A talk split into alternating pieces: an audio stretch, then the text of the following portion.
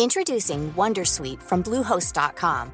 Website creation is hard, but now with Bluehost, you can answer a few simple questions about your business and get a unique WordPress website or store right away. From there, you can customize your design, colors, and content.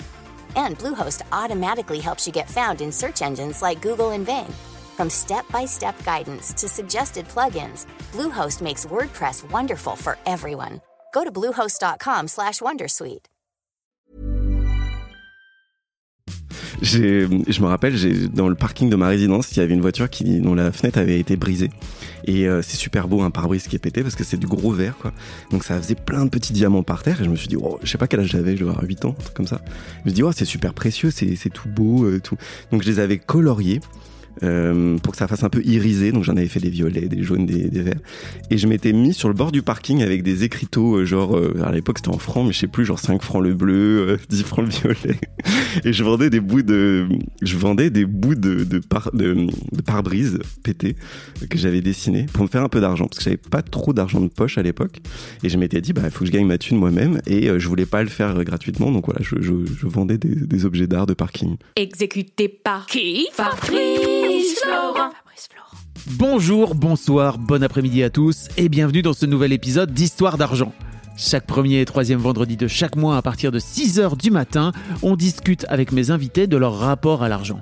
Comment le perçoivent-ils? Comment ils le gagnent? Comment ils le dépensent? Comment ils l'appréhendent? Tout simplement Je suis Fabrice Florent, dans la vie, je fais des podcasts d'interviews et de discussions et je crée des contenus.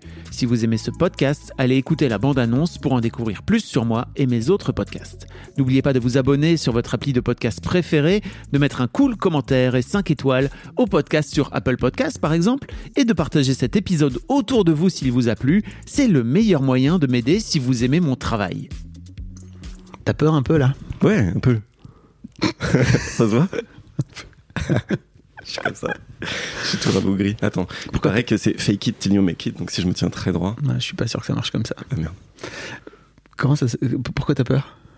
Euh, non, j'ai pas peur, mais euh, je pense que je suis impressionné sur le thème de l'argent particulièrement parce que je suis novice sur le fait de, de parler de ça. Tu vois. Tout le monde, hein, j'ai l'impression. Ouais, c'est vrai que c'est Enfin, tout le monde.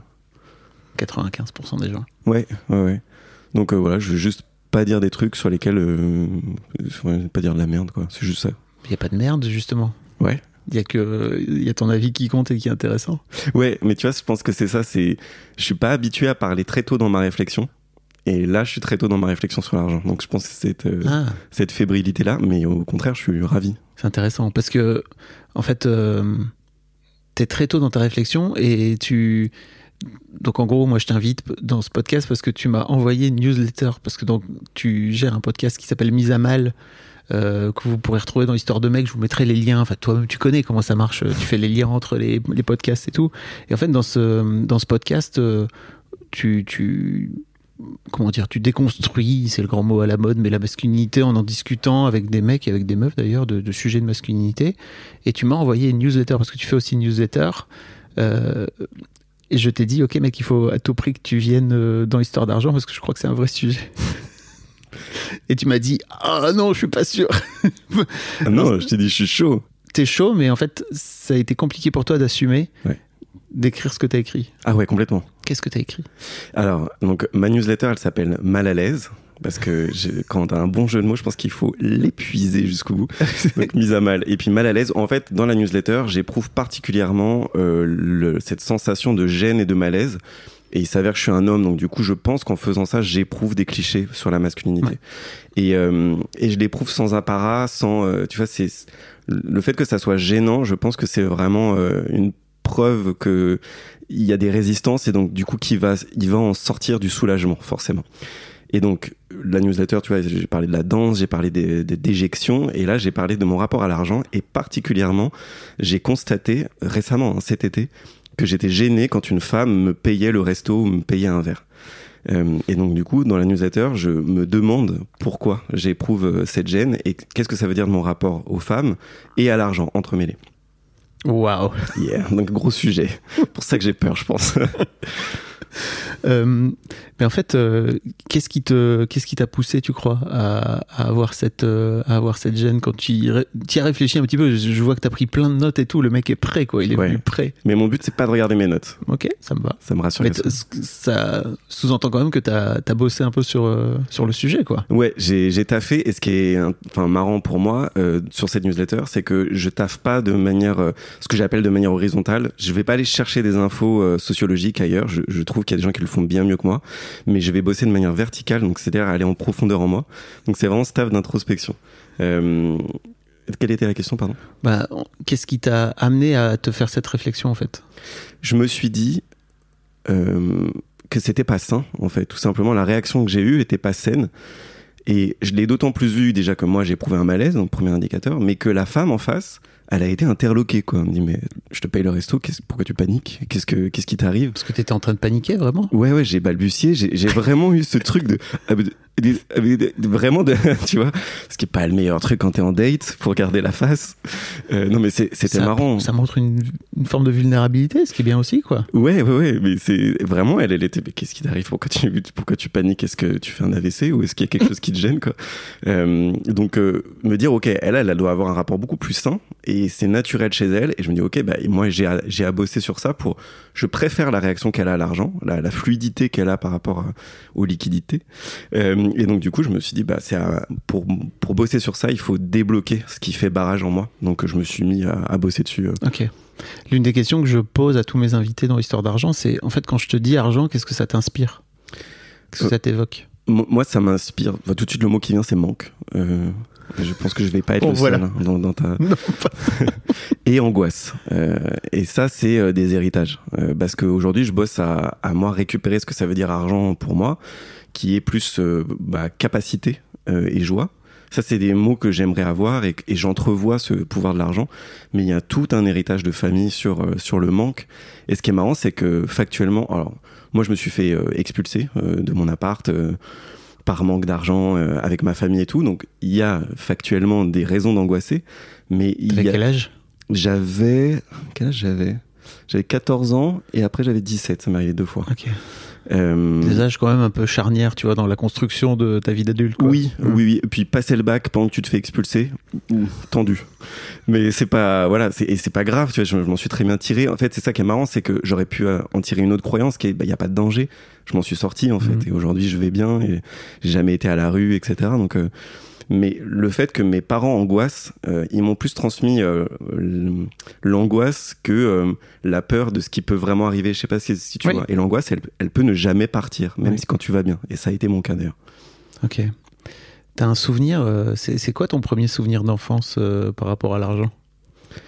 Ben, je pense que c'est ça. hein. Non. T'as pas un souvenir quand t'es plus petit, tu vois, de t'as des sous, t'as des machins, en fait, tu Ah, vois si, ouais. ouais. Je, alors, je vendais l'escroc, escroc si jeune. Je me rappelle, j'ai, dans le parking de ma résidence, il y avait une voiture qui, dont la fenêtre avait été brisée. Et euh, c'est super beau, un pare-brise qui est pété parce que c'est du gros verre, quoi. Donc ça faisait plein de petits diamants par terre. Et je me suis dit, oh, je sais pas quel âge j'avais, je devais avoir 8 ans, un truc comme ça. Je me suis dit, oh, c'est super précieux, c'est, c'est tout beau, euh, tout. Donc je les avais coloriés. Euh, pour que ça fasse un peu irisé, donc j'en avais fait des violets, des jaunes, des, verts. Et je m'étais mis sur le bord du parking avec des écriteaux, euh, genre, euh, à l'époque c'était en francs, mais je sais plus, genre 5 francs le bleu, euh, 10 francs le violet. Et je vendais des bouts de, je vendais des bouts de, de, par, de, de pare-brise pétés que j'avais dessinés pour me faire un peu d'argent, parce que j'avais pas trop d'argent de poche à l'époque. Et je m'étais dit, bah, il faut que je gagne ma thune moi-même, et je voulais pas le faire gratuitement, donc voilà, je, vendais des objets d'art de parking. Donc tu, ce que tu veux dire, c'est que tu créais de l'art et que tu faisais en sorte de revendre. C'était Ouais. déjà un, un vrai truc, surtout que t'es- t'as t'as été artiste, enfin t'es artiste en fait, t'es Ouais. musicien. Ouais, ouais, à la base je suis musicien, c'est mon premier métier. Et souvent, euh, on, on explique aussi aux artistes que enfin, gagner de l'argent avec son art, c'est un truc qui est pas beau, quoi. tu vois.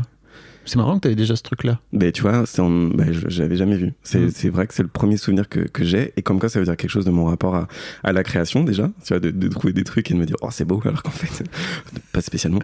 Euh, mais en plus, T'en de- avais fait des choses, t'en avais fait des beaux objets. c'est vrai. Voilà. J'avais essayé d'améliorer le truc. Voilà. Mais c'est vrai que le vendre, j'avais jamais fait gaffe. Et c'est marrant parce que quand je suis devenu artiste, donc j'ai fait ça pendant 5 ans, de mes 18 à 23, euh, j'ai- éprouvé beaucoup de malaise. Il faudrait que j'en écrive une newsletter du coup, mais beaucoup de malaise à me à gagner de l'argent avec mon art. A quelque chose de c'est pas bien, tu dois faire ça gratuitement. Euh, et ce qui du reste, moi j'ai fait des études après de sciences politiques. D'un point de vue bourdieusien, euh, la notion de vocation, c'est une manière de reproduire, euh, enfin de reproduction sociale, de, de maintenir les dominés dans leur statut de dominé, parce que ta vocation, il vaut mieux pas que tu gagnes d'argent pour, et donc du coup reste à ta place de d'opprimé quoi. Donc on rappelle euh, pour tous les gens qui n'ont pas étudié Bourdieu, petit sociologue là, qu'on vous invite. Alors peut-être pas à lire dans le texte parce que c'est pas forcément Ça c'est imbuvable. le truc le plus évident, mais au moins euh, regarder un petit peu ce qu'il a pu faire euh, en termes de en termes de travail, c'est tout à fait intéressant. Enfin normalement, c'est- ah, c'est quoi C'est au- je crois que c'est au lycée quand t'apprends ça si tu fais des sciences éco. Ah ouais, moi j'étais en. L, c'est ce que je voulais faire la grasse mat. Non parce que tu voulais être artiste. Oui, oui aussi. Mais du coup, faire la grasse mat, je trouve que c'était le meilleur, euh, tu vois, c'était mes, faire mes gammes. Bravo le cliché. quoi. Ah bah non, il faut de l'espace. Ah non, non, c'est pas un cliché. Moi, en tout cas, j'ai eu besoin de beaucoup Ah. d'espace pour être artiste. Ok. Ouais, ouais. Et, et, et tu vois, de, de te ressourcer. Et moi, ça passe par le fait de, de dormir et d'éprouver le temps. Donc, euh, voilà. Très intéressant. Oui, oui. Euh, donc tes parents, euh, tes parents dans le manque, tes parents dans, dans la peur de manquer et ok. Ouais, ouais, dans cette sensation de manque. euh, et pourtant, quand j'y pense, ils mettaient un point d'honneur à ce qu'on aille au resto. On j'avais des cadeaux à Noël, tu vois, des, trucs que je commandais, des, consoles. Quand t'es un petit garçon, en tout cas moi, c'était le truc que je voulais. Donc j'ai jamais eu de manque matériel et ça m'a appris à vivre sans rien, tu vois. Matériellement, moi, je suis pas intéressé. euh, J'étais, j'étais dans le confort et ça suffisait. J'avais jamais cet objectif d'avoir plus, d'avoir mieux. euh, J'étais pas mal sapé. Donc, tu vois, factuellement, j'allais bien matériellement, mais je sais pas pourquoi. euh, toujours cette histoire de manque, je pense que c'est euh, aussi cette opposition que vous avez mes parents avec les gens qui gagnent bien, les gens qui ont de l'argent. Ils faisaient quoi tes parents comme métier? Enfin ils font quoi comme parents Ma mère, elle était bibliothécaire. Euh, mes deux parents n'ont pas le bac, donc du coup, euh, forcément en termes de grille salariale, tout de suite, ça, ça descend. Euh, ma mère était bibliothécaire et mon père a fait plein de petits boulots euh, parce qu'il est handicapé euh, et donc du coup, euh, il, il gagnait très peu. Il faisait du, du secrétariat, des choses à mi-temps. Euh, donc voilà. Je, je gagne plus, alors plus aujourd'hui parce que j'ai fait d'autres choix, mais en tout cas, il y a six mois, je gagnais bien plus que mes deux parents réunis au pic de leur carrière. Quoi. Hmm. Tu es donc ce qu'on appelle un transfuge de classe. Exactement, ce qui est un terme bourdieusien d'ailleurs. Ce qui est c'est vrai, c'est Ouais, Bourdieu. qui- c'est Ok, Bourdieu. je savais même pas, putain. Euh, parce que j'ai, là c'est pareil, je vous invite à aller écouter cet épisode. J'ai euh, interviewé euh, un journaliste qui s'appelle Adrien Azelli dans Histoire de Daron, euh, qui lui, pour la première fois, je crois, fait parler des parents de transfuges de classe. Hmm. Donc, euh, en gros, en gros, un transfuge de classe, c'est vous avez pas fait, enfin, tes parents ont pas fait d'études, du tout, d'études supérieures, et toi, en tant qu'enfant, tu fais des études supérieures, d'un coup, d'un seul, tu te retrouves transfuge de classe. Et je trouve que ce qui est fabuleux, c'est que dans ce bouquin, il montre euh, par la parole, enfin, par, par les écrits, en tout cas, par la- la- les témoignages de, des, des parents, euh, que, euh, en fait, euh, les transfuges de classe sont jamais bien nulle part, c'est-à-dire qu'ils restent toujours euh, des enfants de prol euh, dans leur milieu là euh, quand ils finissent par arriver dans des milieux un peu plus aisés. Et quand ils retournent chez eux ils, sont en gros ceux qui sont arrivés et qui les parigots quoi tu vois moi par exemple dans ma famille on m'appelle le parigot Ouais. je suis le parigot Ouais, ouais, c'est vrai que c'est euh, Édouard Louis, hein, qui, Ouais. Gueule, qui, qui raconte ça. Euh, et il y a ce truc, quand tu commences à avoir les signes que tu n'es plus dans ta classe, il y a eu, moi en tout cas, j'ai travaillé beaucoup sur cette sensation d'abandon. Euh, j'ai eu très peur que mes parents m'abandonnent. Euh, ils me rejettent quoi et ce qui est marrant c'est que quand j'ai commencé à faire des études sup dans une grande école euh, et donc j'entrevoyais les salaires que j'allais pouvoir euh, gagner euh, je suis allé leur dire je, il est très probable que je gagne tant à la sortie d'école est-ce que vous m'en voudrez? Parce que c'est plus que ce que vous avez jamais. J'ai posé la question, moi. c'est ouf Ah ouais? On peut faire ça avec mes parents. Enfin, je peux faire ça, donc. mais je crois qu'en fait euh, enfin moi je l'ai je crois que je l'ai conscientisé aussi mais je suis jamais allé les voir pour leur dire est-ce que vous m'en voudrez? Ah bah ouais, bah le mieux.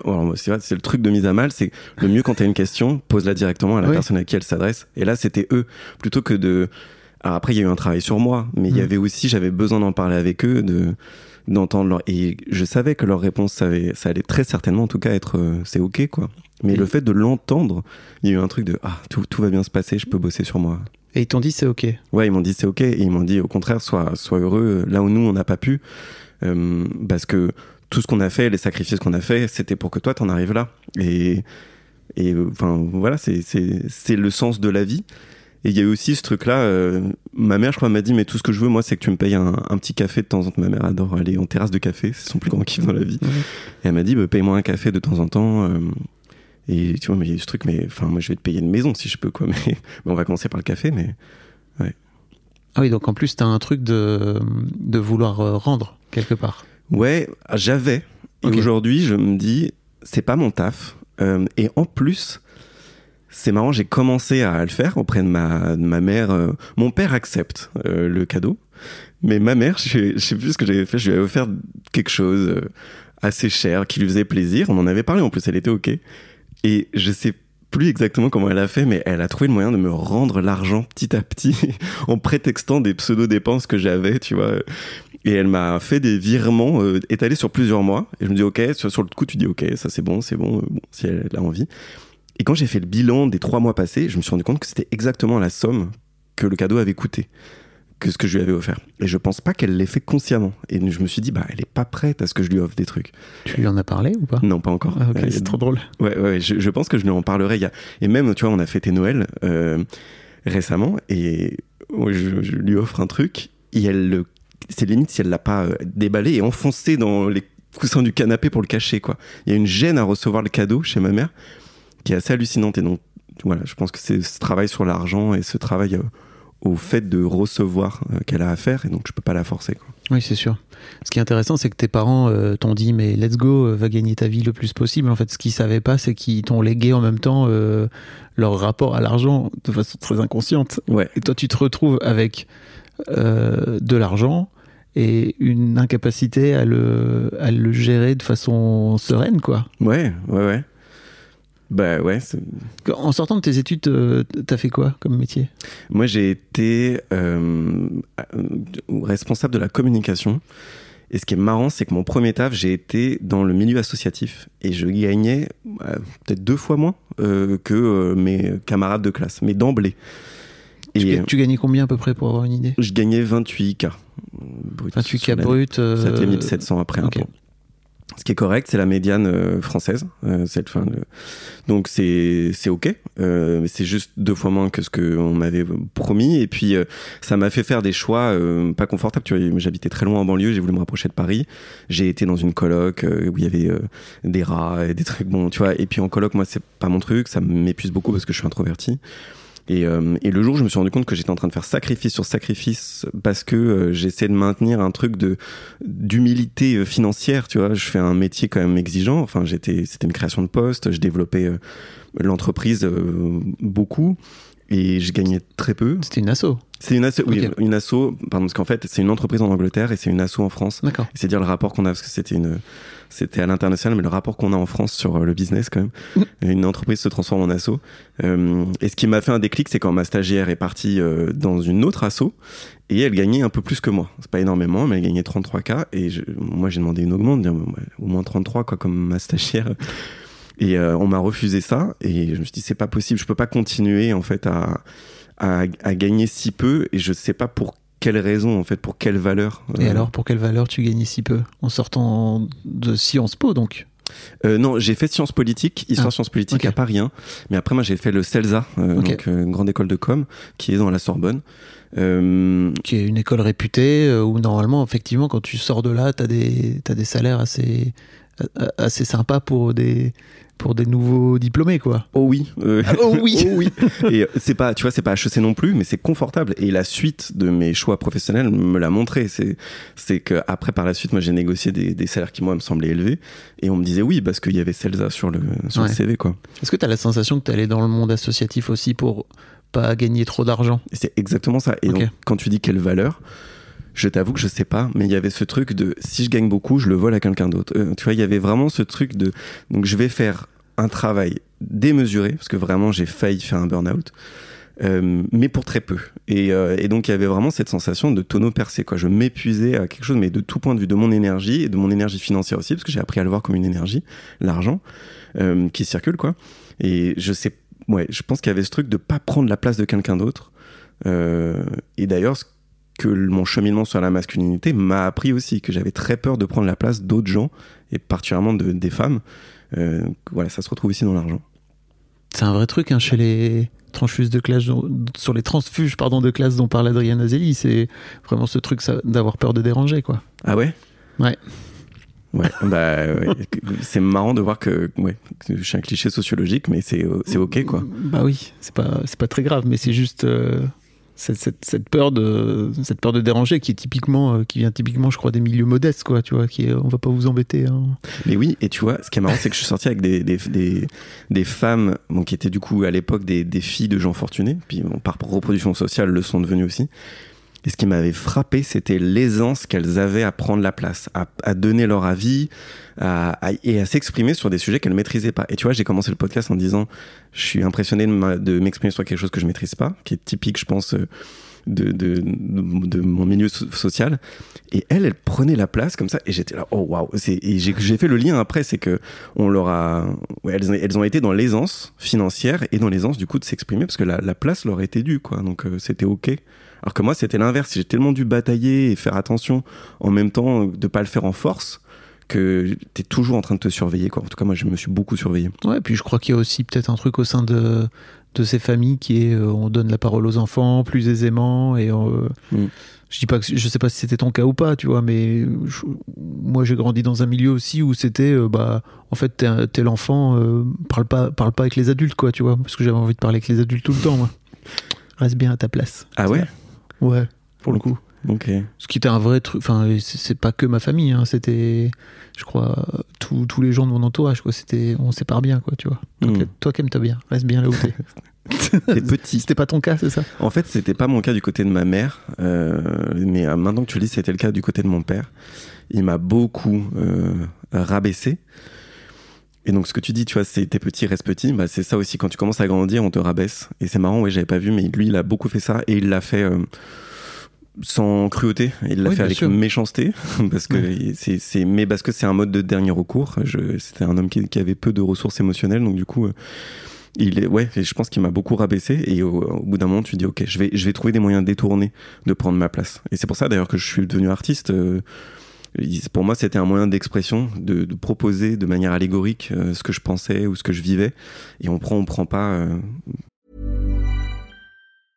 Introducing Wondersuite from Bluehost.com. Website creation is hard, but now with Bluehost, you can answer a few simple questions about your business and get a unique WordPress website or store right away. From there, you can customize your design, colors, and content. And Bluehost automatically helps you get found in search engines like Google and Bing. From step-by-step guidance to suggested plugins, Bluehost makes WordPress wonderful for everyone. Go to bluehost.com/wondersuite. voilà Intéressant. Mm. Donc tu, tu sors de, t'es au bord du burn-out euh, dans, dans cette association, c'est ça? Ouais je suis ouais, je suis au bord du burn-out je demande une augmente On te dit, déconne pas trop quand même. Exactement. Mais genre vraiment même pas un quart. C'est vraiment même pas une petite prime. faut savoir que j'ai fait x3 euh, en termes de volume d'activité euh, sur un an euh, où je suis arrivé parce que c'était une création de poste aussi. Hein, tu vois, c'est pas moi qui suis magique, mais parce qu'on a eu la ressource humaine aussi à, à- à dévouer à ça. Mais quand même, euh, un, petit truc. Et c'est là que je me suis dit, ok, factuellement, comme je bossais en marketing aussi en plus de faire de la com, j'avais les chiffres qui montraient que je valais tant, enfin, je, rapportais tant. Euh, et donc, euh, il suffisait de faire une simple soustraction en tout cas et de dire bon bah, c'est pas normal en fait qu'on me le refuse factuellement et je me suis dit je peux pas continuer à me à me flageller ou à, à- ouais à entériner ce rôle là que je que, que qui me plaît pas donc j'ai décidé de partir quoi et je suis parti à l'inverse à chercher beaucoup d'argent pour un métier qui me plaisait pas du tout. Ok.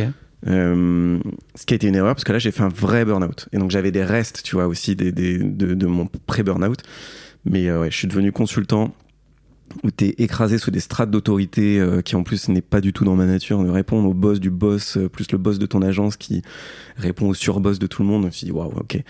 Et là j'ai fait un burn-out carabiné. Et tu gagnais combien?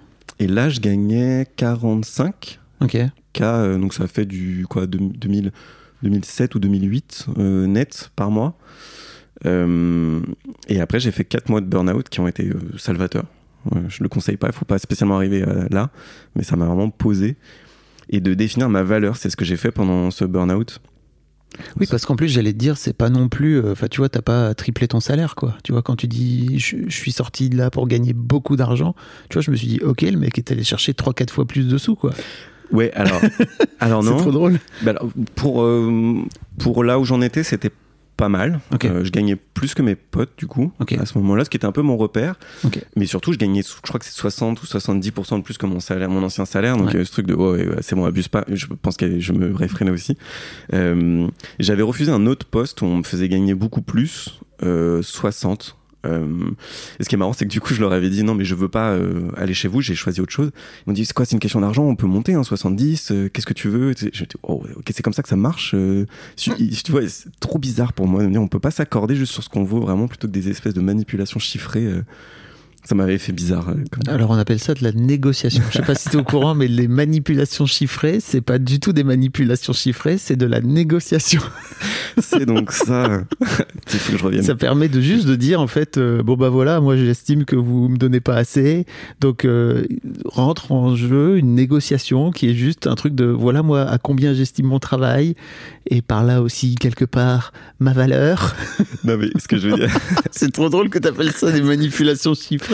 voilà, je vais faire des manuels de management, euh, manipulation chiffrée. Mais le, le- ce qui est, alors, ce que je veux dire, c'est que moi aujourd'hui, je négocie beaucoup parce que je suis freelance. Donc Ouais. tous- tous les jours, je négocie. Et là, récemment, la semaine dernière, j'ai négocié. J'ai eu, tu vois, j'ai obtenu mon, ce que je vaux, enfin, ce que je pense valoir. Mais t'as dû, t'as dû apprendre à négocier, j'imagine. Ouais, et je sais toujours pas le faire. Parce qu'en fait, là, ça n'a pas été une négo. J'ai dit, je vaux autant.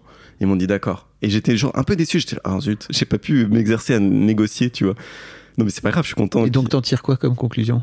Que je vaux, je peux mettre plus. Merci. Ouais, non, mais c'est, rigolo parce que c'est un jeu aussi. Oui, bien sûr. j'ai vraiment l'impression que c'est un jeu. euh, L'argent, maintenant, c'est devenu un, un, un petit jeu. Parce que ça. ça- Et quand je dis merci, je m'adresse aussi aux gens qui sont en train de nous écouter. Je m'adresse pas qu'à toi. C'est qu'en fait, c'est hyper intéressant que tu partages ça, je trouve, parce que ça fait, ça peut dire aux gens aussi qu'en fait, potentiellement, vous valez plus quand vous êtes en train d'écouter et qu'on vous dit d'entrée, ok, c'est peut-être que la prochaine fois, vous pouvez peut-être mettre 10%, 15% ou 20% de plus, quoi. Ouais. Et le voir, euh, pas comme la personne en face, si elle dit, elle dira pas, elle dit pas non, en fait. Elle dit, ah, peut-être que. Et là, ok, on danse. Tu vois, il y a un petit truc. je suis en train de danser sur le canapé. Et là, on danse. Et moi, je le vois un peu plus comme ça. oh. Euh, donc ça, c'est plus amusant. Mais ce que je veux dire, manipulation chiffrée à l'époque, c'est que j'avais pas capté, moi, innocent du milieu associatif où tout est transparent. Euh, ouais, il y a d'autres tensions hein, dans le milieu associatif, Oh, surtout oui. sur l'argent. C'est ce qui m'a fait partir d'ailleurs, hein, parce que c'est une vraie guerre, l'argent dans le milieu associatif. J'espère pouvoir en faire un épisode un jour avec, des, enfin un épisode dédié sur euh, le- l'associatif et l'argent. En gros, quand tu donnes de ton temps, qu'est-ce que tu attends en retour, Ouais. Et- humainement, etc.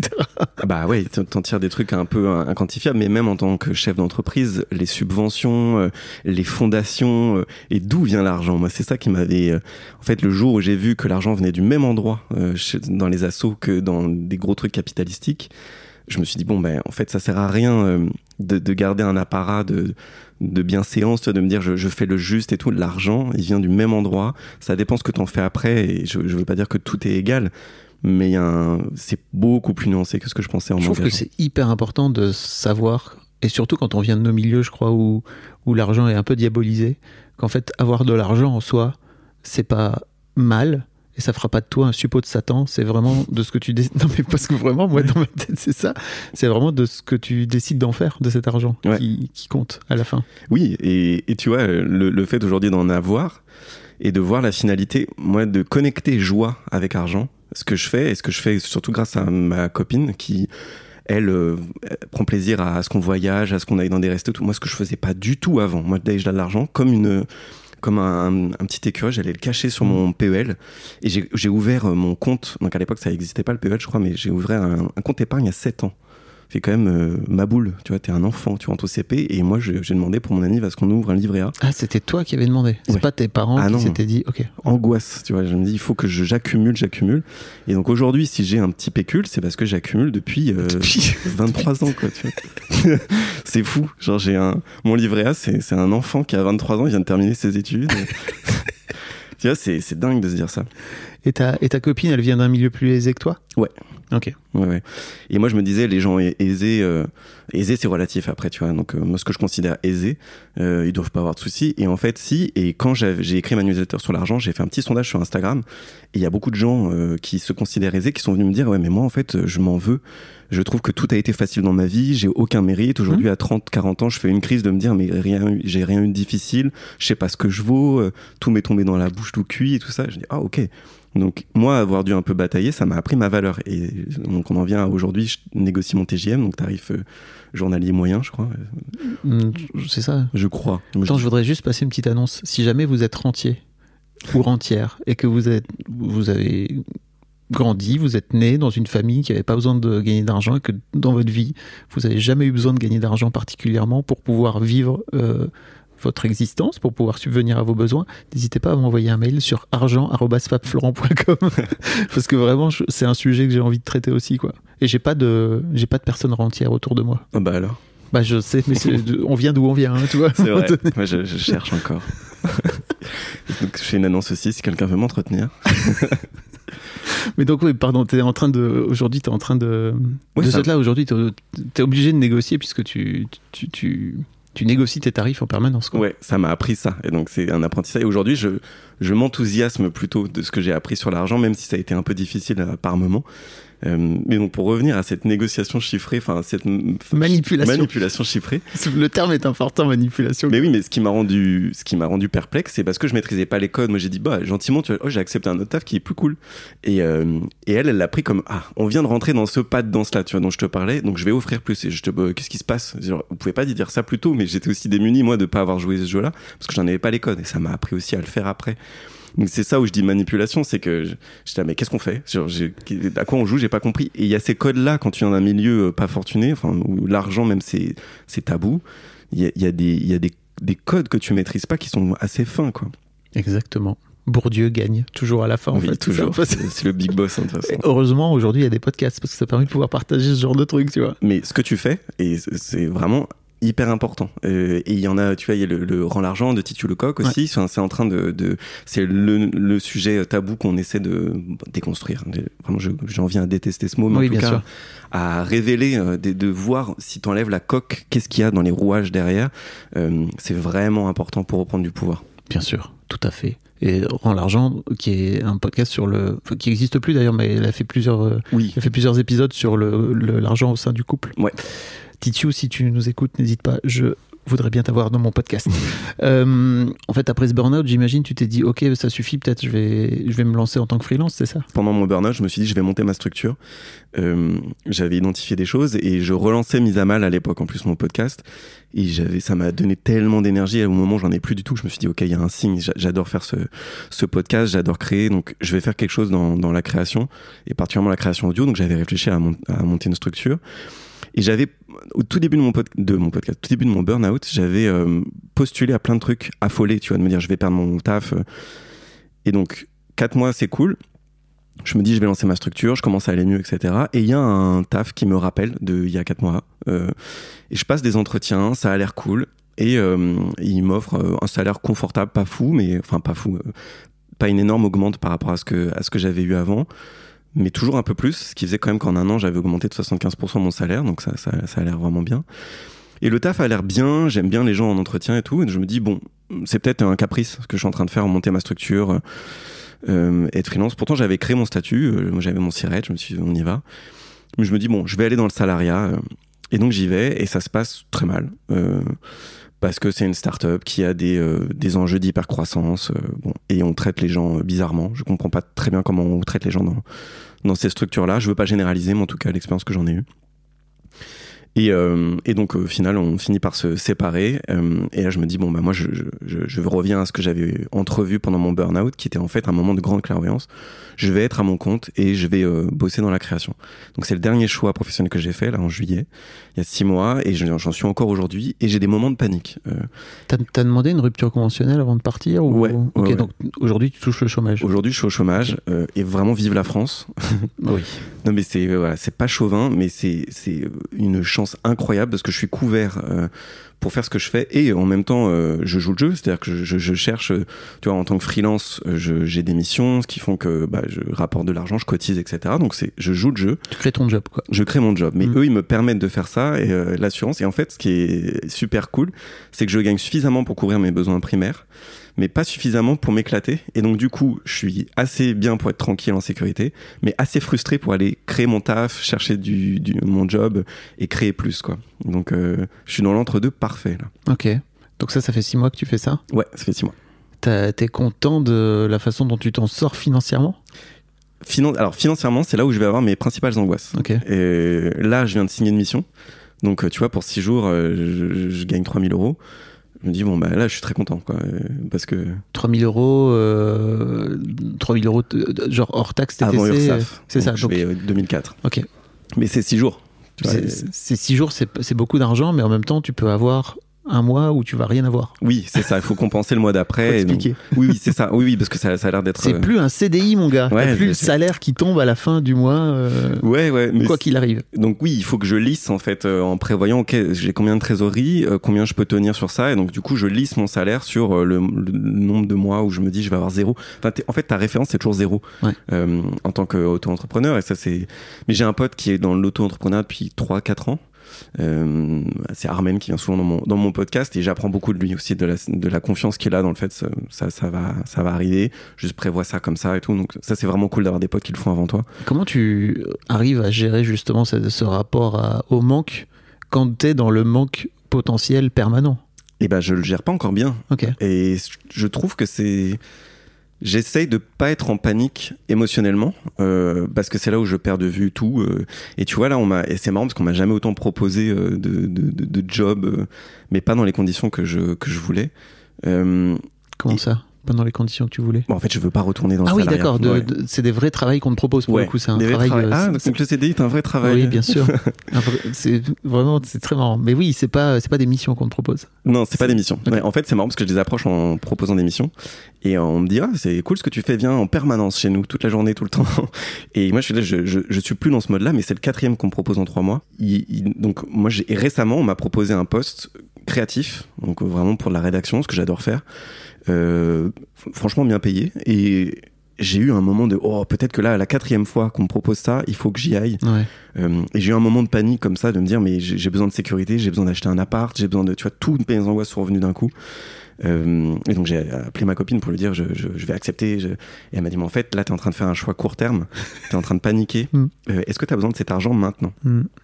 Et, euh, et euh, est-ce que ce que tu fais va Mm. pas te rapporter peut-être même plus sur le long terme et selon tes termes à toi quoi?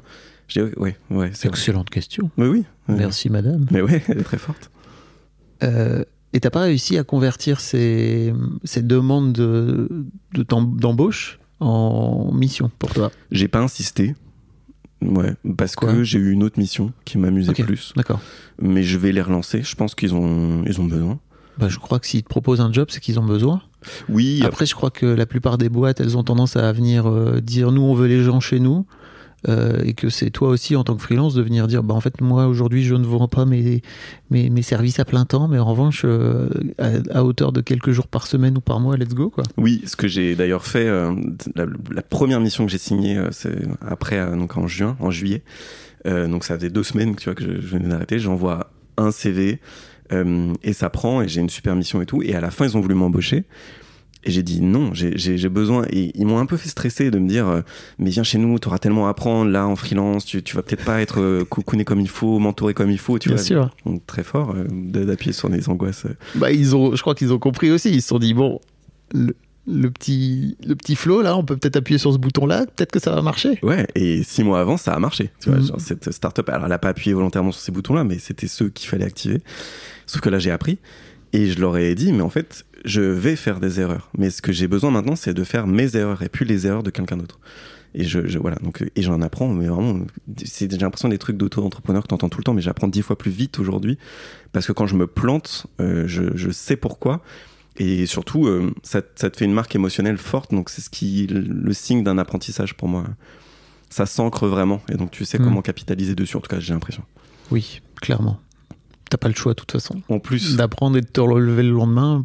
Et c'est l'un des trucs géniaux aussi qui il peut angoisser les gens qui sont dans le salariat. C'est que, en fait, quoi que tu fasses, euh, à la- si tu bouges pas de ta chaise, en fait, à la fin, la thune, elle tombera pas. Alors que, je dis pas que c'est le cas dans tous les jobs, mais il y a quand même pas mal de jobs où tu peux te poser et faire le minimum syndical qu'on te demande, voire même dans certains grands groupes, moins.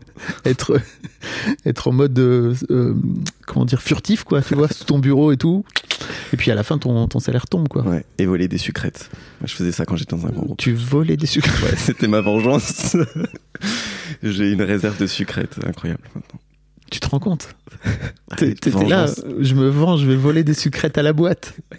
Tu te rends compte Non, mais ça, pour moi, c'est typiquement une marque de prol, quoi, tu vois. Et je dis ça avec tout l'amour que j'ai pour, euh, pour, pour, pour nos chers prolétaires, quoi, tu vois, et de, de là d'où je viens, quoi, tu vois. Mais il y a vraiment ce truc de je vais me venger, je vais voler des sucrètes. Mais ouais, mais j'étais, je le savais en plus, tu vois. Et ma mère est un peu klepto aussi, euh, elle vole des trucs. euh, et donc, je, je C'est savais elle qui t'a appris. Vole, vole donc des sucrètes. vole des sucrètes Fais au méchant le grand capital. C'est ça. Et ils ont fait faillite depuis. Déficit de sucrètes. Non, c'est faux, hein, ils vont très bien. Putain, c'est quand même ouf le, le, le rapport qu'on peut avoir à, à ça, quoi. Tu vois, à l'argent, ça me, ça, me, ça me fascine un peu. Mais ce qui est marrant, c'est que à manquer d'argent, on en devient méchant. En tout cas, moi, euh, j'avais ce truc de, de- je, je devenais aigri, ce qui est un grand signe chez moi de, de désespoir, quoi. Euh, à manquer d'argent, on devient méchant avec ceux qui en ont, alors qu'en fait, euh, il y a peut-être des choses à en apprendre. Enfin, c'est Alors, merci de dire ça. C'est l'un des trucs que je vais essayer de faire avec ce podcast, c'est de donner la parole à des gens qui ont de l'argent aussi, voire même beaucoup d'argent, et de les entendre parler sur un temps long de leur rapport à l'argent et de leurs angoisses aussi. Parce que, guess what? Ils en ont aussi bah ouais. plein, même. ouais. sans doute euh, même parfois beaucoup plus parce que c'est beaucoup à gérer. Mm. Euh, revenons à la raison pour laquelle tu m'as tu m'as envoyé à la base ce message. Oui. Euh, Qu'est-ce qui s'est passé avec le recul ce jour où cette fille te paye le repas et que tu es en train de faire euh, non pas un AVC mais euh, pas, une petite attaque euh, émotionnelle lourde. Ouais, petite panique émotionnelle. Bah, il y a eu ce truc. euh, alors moi, j'ai fait le lien avec la masculinité, mais aussi avec ma personnalité. Donc, euh, sur la masculinité, il y a eu ce truc de un homme, euh, c'est censé, ce que j'ai appris, c'est censé être dans l'action. Et donc, si tu restes assis pendant qu'on te paye un truc, t'es pas un homme. Il y a eu ce truc-là, mais c'est allé plus loin. C'est que c'était parce que c'était une femme euh, que j'ai paniqué. Le premier truc qui m'est venu en tête, et c'est marrant, j'ai dû écrire le newsletter pour m'en rendre compte, c'est si elle paye le repas, elle va plus vouloir coucher avec moi. Attends, t'as as écrit la newsletter, t'as dû écrire pour te rendre compte du truc. En fait, j'avais. Moi, j'écris par intuition. Ouais. Donc, j'avais une nébuleuse de. Il y a quelque chose de sexué. Dans, dans cette panique, il y a quelque chose de sexué. Et il y a quelque chose de. Ah, elle va plus vouloir de moi, ou je sais pas quoi. Mais c'était très diffus. Et c'est en écrivant le newsletter que. Je, euh, en le posant sur le papier, je dire, c'est une vraie, vraie angoisse. C'est pas juste un truc de. C'est c'est farfelu ce que j'ai pensé, puis de passer à autre chose. Je me suis dit, c'est structurant dans la, dans la panique que j'ai eue. Donc, je l'ai pas réalisé en écrivant, mais j'ai réalisé pourquoi en écrivant. T'as eu la sensation que elle te prenait ta virilité, c'est ça? Ouais, mais ta ma, puissance sexuelle ma puissance sexuelle. Et tu, tu dis le mot qui est important, c'est que capacité de payer, dans ma tête, c'était puissance. Et si on le dit à l'inverse, on comprend pourquoi c'est sexué, c'est que incapacité de payer égale impuissance. Donc il y a ce truc, tu vois, très euh, sexuel chez un homme. euh, donc puissance égale puissance sexuelle, on fait toujours ce raccourci chelou, euh, à bandé dur. Et C'est important. c'est important. Et euh, l'autre truc, c'est que je me suis rendu compte, et ça c'est en écrivant la newsletter du coup, que en payant, en fait, le sexe, ça serait une forme de faveur qu'elle m'accorderait euh, par rapport au confort matériel que je lui offrirais avec l'argent. Et donc, si je suis pas en mesure de lui payer le déj, de la faire sentir à l'aise, elle va pas vouloir me rembourser en sexe. Et je me suis dit, mais c'est pas possible que je sois dans cette espèce de dette permanente euh, qu'une femme déjà euh, peut éprouver du désir pour elle-même, qu'elle peut kiffer le sexe sans me dire, je vais faire plaisir à l'homme. Non, mais rien que ça, tu Bah vois, oui. c'est quand même tordu. Enfin, c'est, euh, voilà, je, suis content de l'avoir vu. Mais en plus de me dire, euh, enfin, ouais, de faire ce raccourci, euh, c'est à moi d'être le, le provider, de, la mettre à l'abri. Et en plus, elle va me remercier avec du sexe. Et d'ailleurs, j'ai compris pourquoi à ce moment-là. Été si mal à l'aise. J'ai jamais payé de verre à une femme, sauf une fois. Mais je, je résistais à payer des coups à des meufs en boîte ou je, je déteste ça. Ah, tu veux dire de d'aborder une meuf et de dire Oui. si tu veux, je te, je te paye un verre. Ouais, ok, j'ai jamais fait ça, je l'ai fait une fois et, euh, et elle a fini par embrasser son pote et je me suis dit bon comme quoi euh, parce que je le faisais avec l'intention de la, de la pécho et je me dis bah en fait ce qu'on fait en faisant ça, alors je veux pas généraliser mais en tout cas je pense que ce qu'on fait en faisant ça c'est créer de la dette. Ce que tu fais. Ce que je fais, ouais, ouais. Mais ce qui est marrant, tu vois, tu me dis dessus, mais la seule fois où une meuf m'a payé un verre, euh, j'ai dit merci et je me suis barré. Parce que, euh, voilà. Et elle m'a vraiment insulté. on a discuté un peu, puis je me suis barré. Et elle m'a insulté, elle me dit, mais, mais tu rentres pas avec moi, mais qu'est-ce que tu fais? T'es un connard. euh. Et je me suis dit, ok, c'est pas que les mecs, c'est pas que moi. Mhm. C'est une norme intériorisée que payer quelque chose, c'est créer de la dette, et particulièrement de la dette sexuelle quand on est dans un rapport de séduction, quoi. Ok. C'est intéressant parce que j'ai une amie à moi qui m'a raconté que systématiquement, elle payait, des... elle payait le date, enfin, en tout cas le, le coup à boire ou le café ou je sais pas quoi, en se disant en fait, si j'ai fait passer un mauvais moment à la personne, au moins ça lui coûtera pas d'argent. Ah, waouh C'est encore un autre délire. Ouais, c'est un autre délire. Putain, c'est marrant. Tu, tu, le, tu dédommages. C'est ça, c'est. En fait, euh, quoi qu'il arrive, ce sera neutre pour toi. Je la, la je vais perdre du temps, mais je te paye quand même ton café ou ton, ton, verre, ton verre, quoi, tu vois, c'est intéressant. Ok, et est-ce que tu as fini par pécho cette meuf finalement? Euh, laquelle? Celle qui m'a payé le resto? Celle qui t'a payé le resto. Bon, en fait, on était déjà ensemble. hein. C'était. Ah, c'est ta copine Ouais, euh, ouais, ouais. Ok, ok. What? Ah oui, donc vous étiez. Donc t'étais même pas dans une. euh, Non. Ah ok, donc ça change. Pour moi, c'est. Ah, pardon, Je- bah je- non. non, mais je me dis que pour les gens, euh, peut-être faut expliquer ça, c'est que. De ce fait-là, t'étais pas dans une logique de séduction, Non. Et tu vois, on se connaissait déjà et, et tout allait bien en plus. C'est justement. euh, mais c'est la première fois qu'une fille te payait le resto?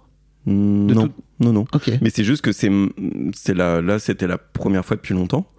Euh, et je me suis rendu compte que j'avais toujours ce malaise-là. Et je me suis, moi, je me suis Oui. dit, c'est pas possible de traîner encore des trucs à, tu vois, en ayant un podcast sur la masculinité euh, à, à mon âge, et puis en ayant travaillé sur moi aussi en thérapie. hein. Tu peux traîner des trucs Oui, oui, apparemment. en ayant un podcast sur la masculinité, ça fait pas de toi un surhomme.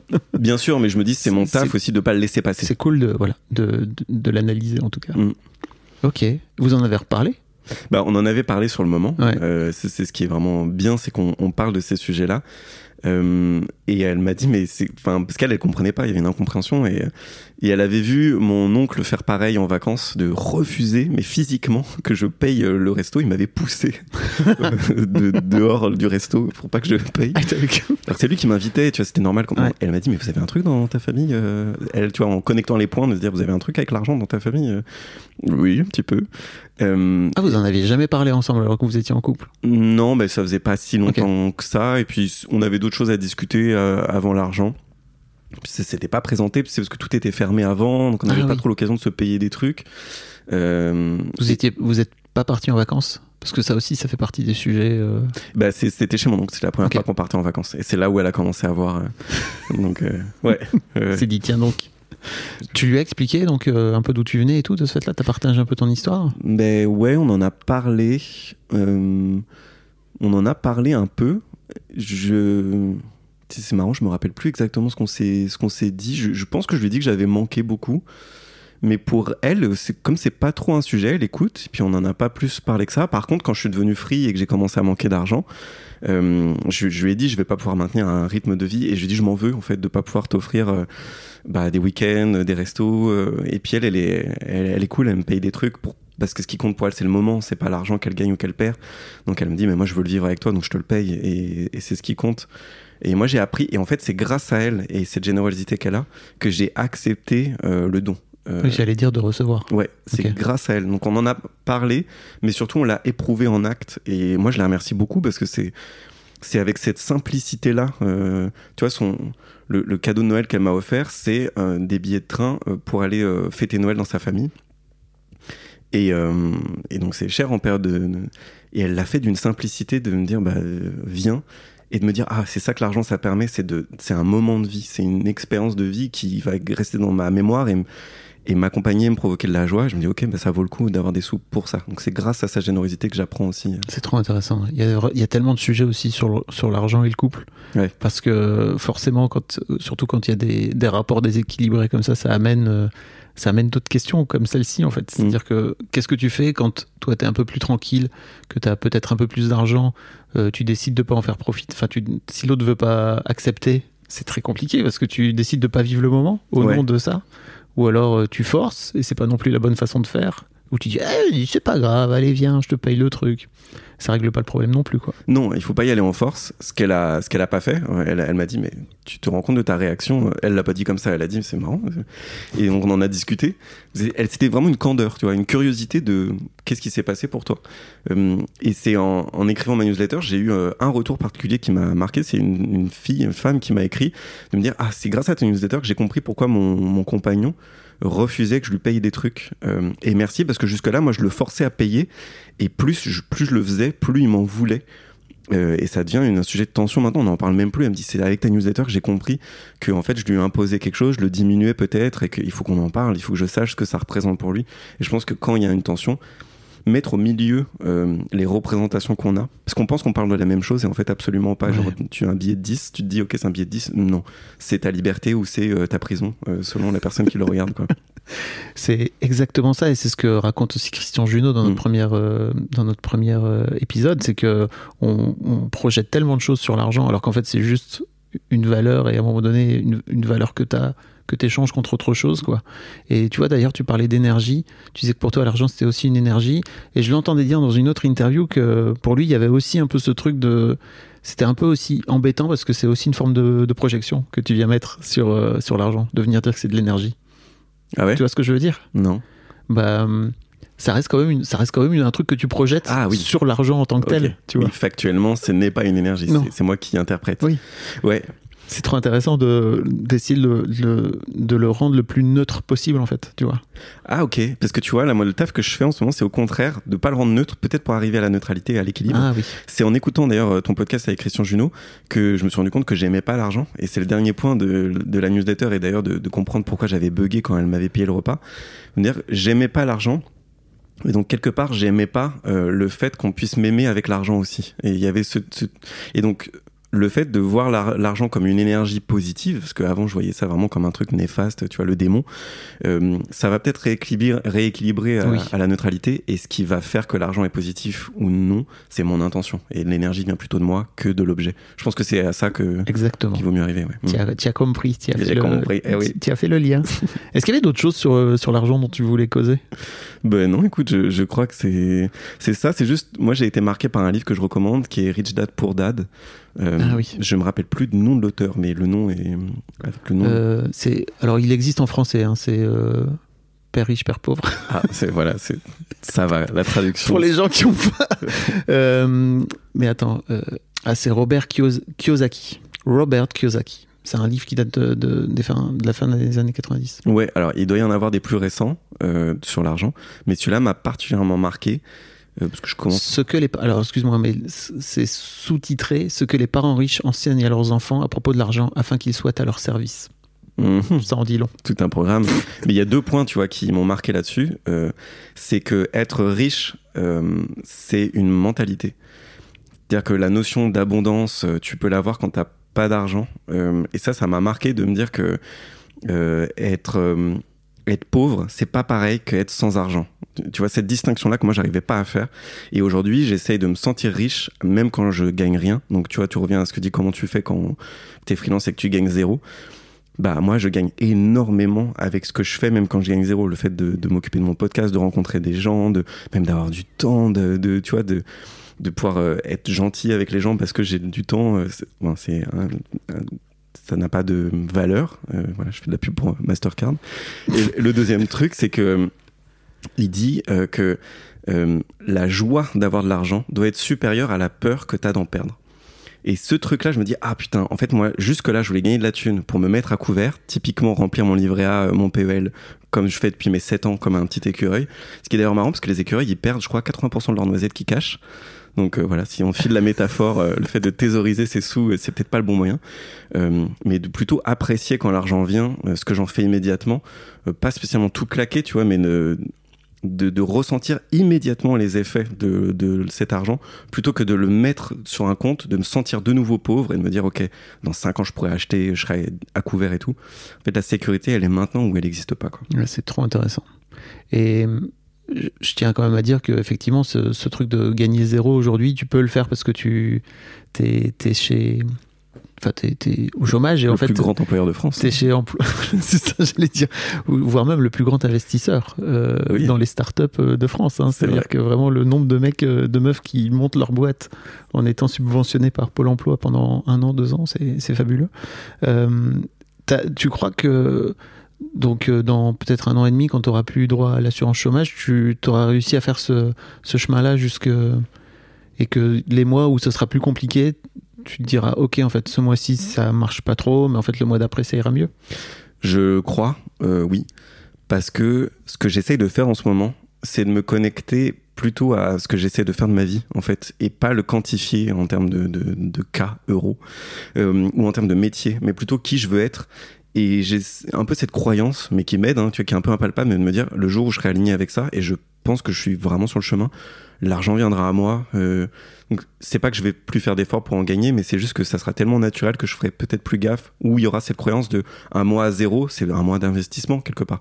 Ce que je suis en train de vivre actuellement, quand je gagne rien, je me dis c'est un investissement sur la création, parce que le processus créatif, euh, tu dois le connaître, ça te rapporte rien pendant longtemps, Mm. et le jour où ça te rapporte, bah c'est c'est un c'est un asset, c'est quelque chose qui génère tout seul de l'argent aussi, donc c'est assez impressionnant. euh. C'est une nouvelle manière de penser en tout cas l'argent. euh. Donc je pense que ouais, déjà vu le boulot que j'ai fait en six mois, tu me rajoutes euh, trois fois ça, donc un- dans un an et demi, je pense que ça ira. Ouais. Oh, T'as l'air bien en tout cas. Bah, merci beaucoup Merci à d'avoir, euh, partagé ce que tu as partagé. Tu sais que j'aimerais bien que grâce à ce podcast, euh, je me dis que en fait, Histoire d'argent va être peut-être plus écouté par des mecs que, Tiens donc. que mes autres podcasts. Peut-être, parce que je t'entendais dire dans, une FAQ que tu as fait sur Mise à Mal que tu avais encore énormément d'audience euh, féminine. Euh, et tu vois, j'avais envie de te dire, tu, disais, mais c'est pas grave, en fait, l'audience, elle viendra à moi, machin, tu vois, un côté un peu, elle viendra à un moment donné, mais je crois qu'il faut qu'on fasse un effort, parce que moi aussi j'ai un podcast pour, pour, qui s'appelle Histoire de mecs pour faire parler les mecs de masculinité, mais je crois qu'il faut qu'on fasse un effort pour, pour euh, nous, en tant que créateurs, qu'on propose aussi des trucs euh, qui puissent intéresser les mecs parce que il faut qu'on vienne leur donner entre guillemets des trucs qui puissent les intéresser. Euh, et je comprends en fait que les meufs elles viennent écouter. Enfin, tu vois la preuve, tu dis que c'est une fille qui t'a répondu à ta newsletter euh, qui s'appelle quand même Mise à mal en disant Ah, j'ai compris pourquoi mon mec machin. Et en fait, ça serait c'est c'est très bien que ça se passe comme ça, hein, mais pour moi l'étape d'après c'est les mecs. Quand est-ce que vous décidez à vous mettre à travailler sur vous. En fait, c'est pas, c'est pas si grave. Qu'est-ce que tu as envie de dire aux mecs qui sont en train d'écouter euh, Histoire d'argent, là maintenant, et, que tu aurais envie de convertir en, en auditeur de, de mise à mal? Mais alors juste sur ça, moi j'ai des tra- stratégies d'influence, comme on dit dans, dans le métier. Euh, je me suis associé avec des influenceurs fitness, euh, vêtements, mode masculine, etc. pour ramener de l'audience masculine. Et au début, j'étais à 80-90% femmes dans mon dans mon podcast. Aujourd'hui, j'ai ramené à 60% de femmes, 40% Ah. d'hommes, ce qui est quand même une belle parité euh, vu les sujets. Enfin, vu les sujets, non, parce que moi à la base, je pensais que ce serait 80% d'hommes. Moi aussi. Euh, Mais bon. comme quand on est bien naïf. Dans le métier, euh, enfin dans le dans le domaine, de toute façon, c'est difficile de faire autrement. Quoi. Ouais. C'est déjà un très beau score. Et euh, qu'est-ce que j'aimerais leur dire? Moi, j'aimerais leur dire. Je, je sais même pas, tu vois. Mais mais c'est genre, pour moi, c'est ça mise à mal. C'est venez, on prend l'apéro et on parle. Et c'est Mm. cool, ça va être cool. C'est comme une soirée avec, avec, tes, avec tes potes, c'est exactement la même chose. Sauf qu'en fait, là, on parle de la masculinité. Et euh, c'est pas parce que tu en parles qu'elle va s'évaporer. Au contraire, moi, j'ai appris à être beaucoup plus masculin en parlant de masculinité. Et je me sens bien euh, grâce à ça. Je me suis réconcilié avec mon corps, avec la muscu, avec les femmes, en parlant de masculinité. Donc, venez, on parle, on rigole, et ça va aller mieux après, quoi. Je, je, je sais que c'est simple, mais je pense que c'est ça que j'aimerais dire. Ouais, je suis assez d'accord avec l'idée, avec le constat. Merci beaucoup en tout cas, Flo, c'était cool. Euh, merci à toi, Fab.